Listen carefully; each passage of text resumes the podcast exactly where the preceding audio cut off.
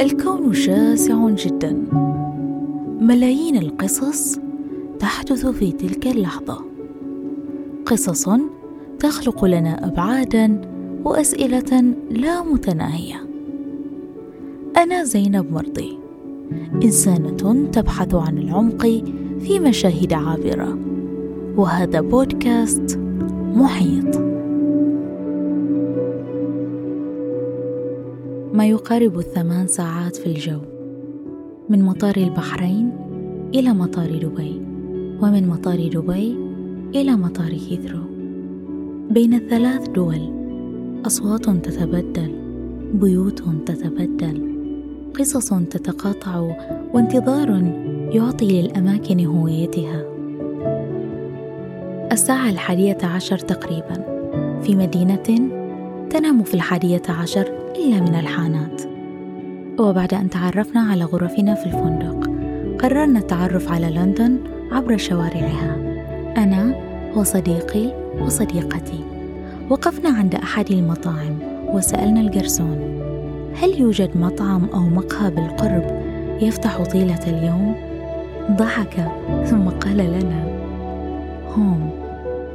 كنا نعبر الشوارع طيلة تلك الليلة ونحن نسترجع رده ونضحك.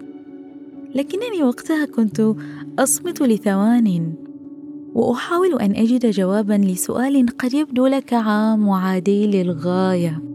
كنت أسأل نفسي ما هو البيت؟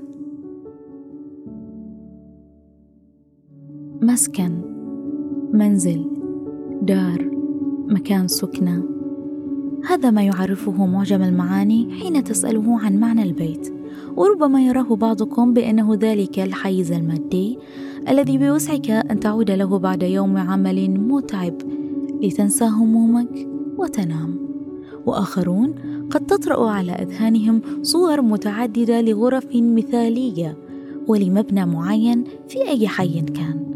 وربما هو ذلك الرسم الذي كنا نرسمه عندما كنا صغارا. مثلث يليه مربع وشمس في زاوية الصفحة ورود إلى جانبه وحشائش ثم عائلة. تمسك بأيدي بعضها أمام ذلك البيت. ولكن بعيدا عن كون البيت جدرانا وغرف أريدك أن تمحو كونه جمادا وتسترجع الشعور وحده.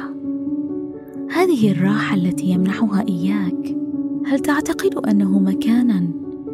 بحدود أم أنه أوسع من ذلك؟ هل هو الشعور والذاكرة؟ تقول صديقتي بأنها مذ كانت طفله وكانت ترى مفهوم البيت في المساحات الشاسعة التي تجعلها تشعر باللانهائيه كانت تخرج من المنزل في وقت الفجر على دراجتها الصغيرة وكانت تشعر بالحرية وهي تتجه نحو فضاء لا حدود له. كانت تعبر شوارع القرية وكأنها شوارع العالم بأسره. شعور الحرية هذا كان يعني لها البيت. أكثر من غرفتها التي كان من المفترض أن تعود لها في نهاية اليوم. يقول صديقي بأن البيت هو المكان الذي تشعر بقيمته حين تبتعد عنه لفترة طويلة. إنه الانتماء. الانتماء الذي يخلق عبر رائحة المكان ووجوه من فيه وأصواتهم. رغم كل تلك الأجوبة لكن هذا السؤال ما زال يراودني منذ ذلك الموقف. وحتى الآن ما زال لدي هاجس كبير وأنا أبحث عن البيت وسط أحاديث الأشخاص وفي الأماكن التي أمر عليها وفي المقاهي التي اعتدت زيارتها. ما زلت أسأل نفسي هو البيت. المنزل ليس المكان الذي تنام فيه فقط إنه المكان حيث يمكنك الوقوف. هذا ما قاله الروائي البريطاني بيكو آير في خطاب له عبر منصة تيد. لطالما ارتبط فعل الوقوف في ذاكرتي بالوقوع بوسعي أن أتذكر الآن كل الأماكن التي وقعت فيها. بوسعي معرفة الأماكن التي تعني لي بيتا. هي الأماكن التي استطعت الوقوف أو النهوض منها. أتذكر الآن جملة تكررت دائما على مسامعي حين كنت في بيئة عمل سابقة. كان زملائي يقولون بأنهم يشعرون بأن هذا المكان الذي ينجزون فيه جزءا من أحلامهم. يشبه البيت. بالفعل لقد كان هذا المكان بيتا. كنا نقضي أوقاتا طويلة معا نخطط ونناقش وننجز. كان كل منا يحقق ذاته بصورة مختلفة عن الآخر. كنا نخطأ معا نتعثر ونصاب بالرعب في تلك التعثرات لكن صوتا ما كان يتردد بداخلنا. كان يطمئننا بأن محاولة النهوض في هذا المكان آمنة جدا. كان المكان الذي بوسعنا أن نقف فيه. نصرخ ونفكر بصوت عال دون أن يحكم علينا أحد. المكان الذي بوسعنا تحقيق ذاتنا فيه. المكان الآمن للوقوع.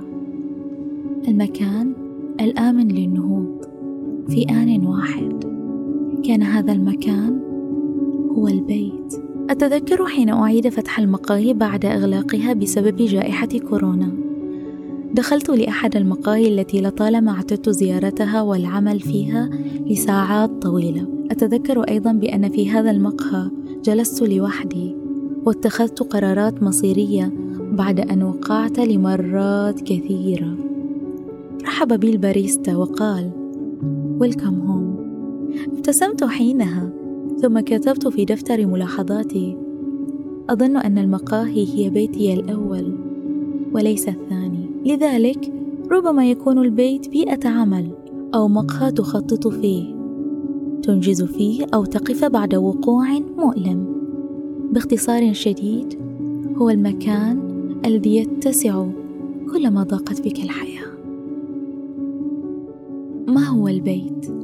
حين نسأل عن البيت أو المنزل أو المسكن فنحن نضع أنفسنا أمام معضلة الانتماء الأزلية. لطالما قيل لنا بأن البيت هو المكان الذي نشعر أننا نعود له أو ننتمي له. مجددا هل هو المكان فعلا أم أنه يرتبط ارتباطا اساسيا بالداخل؟ أم أنه صراع بين ضدين؟ هل يرتبط البيت بقطعة أرض أم بالروح؟ من منا يستطيع تجاوز ارتباط الفلسطينيين ببيوتهم؟ للحد الذي يجعلهم يعلقون مفاتيحها على أعناقهم منذ سنين. إنه الانتماء في أسمى واقدس صوره خليط من مشاعر وذكريات ومواقف عدة تخلق معنى للأرض التي تخطو عليها. هذه المشاعر التي تجعلك تحس بأن الأرض ليست مجرد أرض بل هي الذاكرة. أنك في تلك البقعة تحديدا خطوت أولى خطواتك.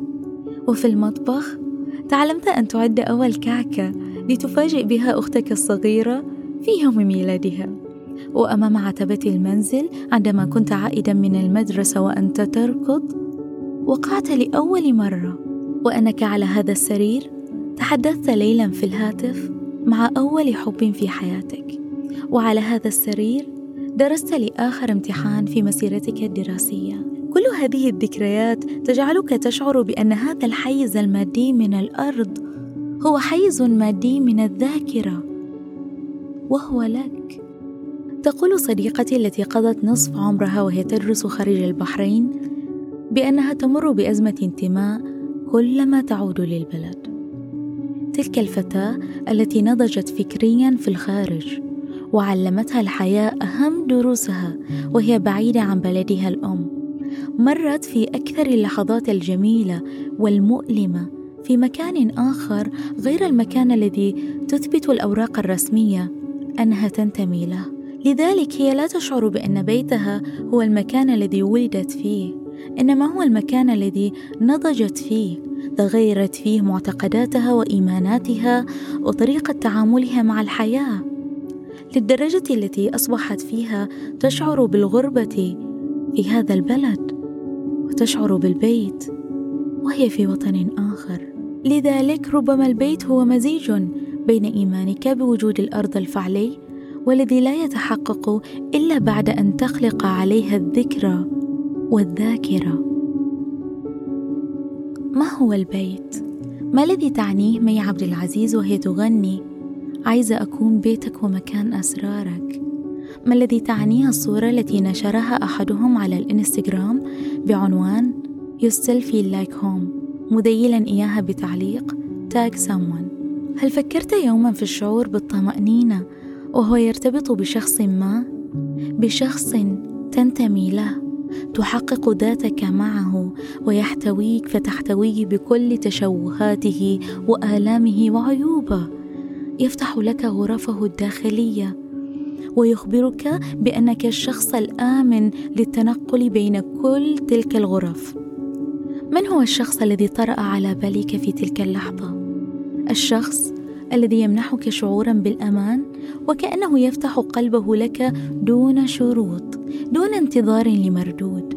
الشخص الذي تعود له متى ما هدك التعب ومتى ما كنت في أقصى لحظات الفرح. الشخص الذي هو كهفك الآمن ملجأك الذي لا حدود له. الشخص الذي هو بيتك ربما هذا الشخص بقربك الآن وربما هو أنت. لذا اسأل نفسك من هو بيتك؟ وأنت بيت من؟ هذا هو البيت مفهوم شاسع لا حدود له. مقاه تتردد على زيارتها فتشعر بأنها بيتك. أشخاص بوسعك أن تقع وتنهض في قلوبهم. مفهوم لا ينحصر في زوايا وجدران وغرف. مفهوم عائم وهنا تكمن لذته ما هو البيت؟ شاركوني آراءكم ومقترحاتكم عبر حساب الإنستغرام محيط دوت بودكاست. كنت معكم أنا زينب مرضي من بودكاست محيط. إلى اللقاء.